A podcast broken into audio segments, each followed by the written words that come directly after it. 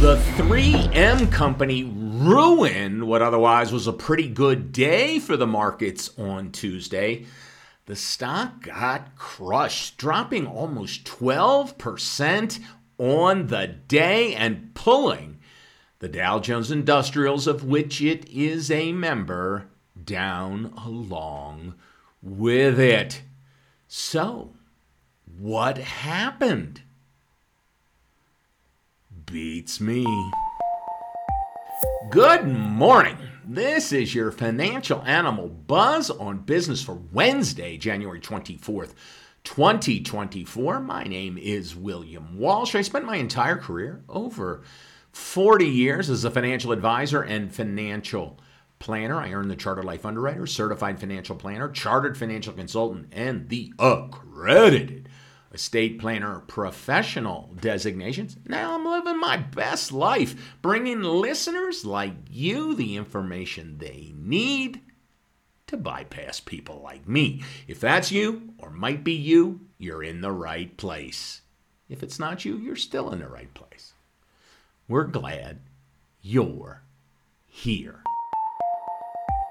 The indexes were mixed on Tuesday. The Dow Jones Industrials lost ninety-six points, or three-tenths of a percent, closed back below thirty-eight thousand at thirty-seven thousand nine hundred five. More on three M in just a minute. The S and P five hundred was up three-tenths, fourteen points, and it closed at four thousand eight hundred sixty-five. The tech-heavy NASDAQ actually had a pretty good day. It was up four-tenths of a percent and closed at fifteen thousand four hundred twenty-six. That's a gain of sixty-six points. The R S P managed a small gain, just a, just a minuscule five one-hundredths of a percent. But hey, a win is a win. The S O X L was up one point nine percent on the session. Bonds were also mixed. The yield on the two-year Treasury was off two basis points, and it closed at four point three seven two percent. The twenty-year closed at four point four seven nine percent, up four ticks. We've been watching oil with a bit of interest in recent weeks as tensions in the Middle East have escalated, and we have expected the price of a barrel to break out to the upside. The chart seemed to be signaling a breakout on Monday, but the price fell on Tuesday. It closed at seventy-four dollars and forty-four cents, off thirteen cents. Gold was up eight dollars and forty cents and closed at two thousand thirty dollars and sixty cents a troy ounce. And Bitcoin had another bad day. It closed at thirty-nine thousand two hundred thirty-seven dollars and ninety-two cents, off three hundred eighty-three dollars and ninety-seven cents, or about one percent as we write this. We decided yesterday that maybe we do like to be pushy. So if you are listening and not a subscriber to this podcast, click the follow button. It, it really helps, more than you might imagine. If you are already a subscriber, well, congratulations. How about clicking the share button and be a little pushy your damn self? Let's build, build the ministry of truth together. Or maybe the ministry of love will show you the error of your ways. So what happened to three M? Well, it just beat Wall Street expectations for earnings, which came in at two dollars and forty-two cents a share versus expectations of two dollars and thirty-one cents. Uh, it also met expectations for revenue. But apparently the company issued guidance for twenty twenty-four that was below what Wall Street was expecting. Not that the company was going to lose money or even that it was going to have a bad year in twenty twenty-four. three M said it would earn, in twenty twenty-four, it said it would earn between nine dollars and thirty-five cents a share and nine dollars and seventy-five cents a share in twenty twenty-four. It earned nine dollars and twenty-four cents a share in twenty twenty-three. So it was going to have a better year than twenty twenty-three.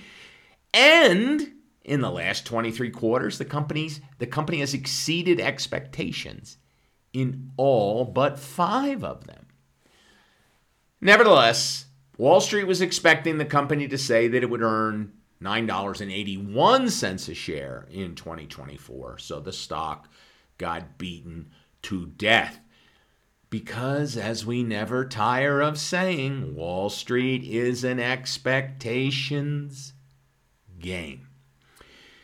We would not be surprised if three M, which is a very well-managed company that has had more than its share of challenges in recent years, we would not be surprised if three M exceeds expectations every quarter over the next four quarters, and if yesterday's sell-off turns out to be a buying opportunity.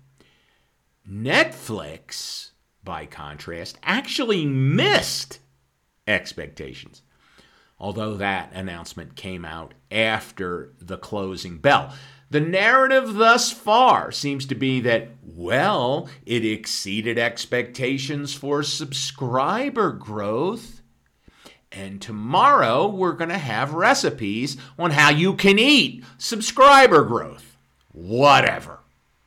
We can't help but wonder, well, you know, you'll just have to keep it right here on the Buzz.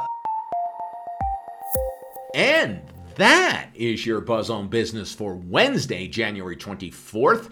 Please join us every morning for five minutes of the latest business, financial, economic, and stock market news. And don't forget our premium episodes where each week we cover a story or topic that has been in the news and that might affect you, your finances, and your investments. But we don't cover it over the last six hours or six days or even the last quarter. We covered over the last fifty or one hundred years. So you can put the news in context, be better informed, and make better decisions. This week, we're taking a look at small cap stocks, something we do not talk enough about on this podcast. We're going to explain a little bit why that might be the case. Whatever. You won't want to miss it, but it's just for our premium subscribers. A premium subscription is a minuscule two dollars and ninety-nine cents a month for these four extra episodes. There's a link in the episode description where you can learn more and where you can sign up. We hope you'll join us. And for Financial Animal and financial animal dot com, my name is William Wall.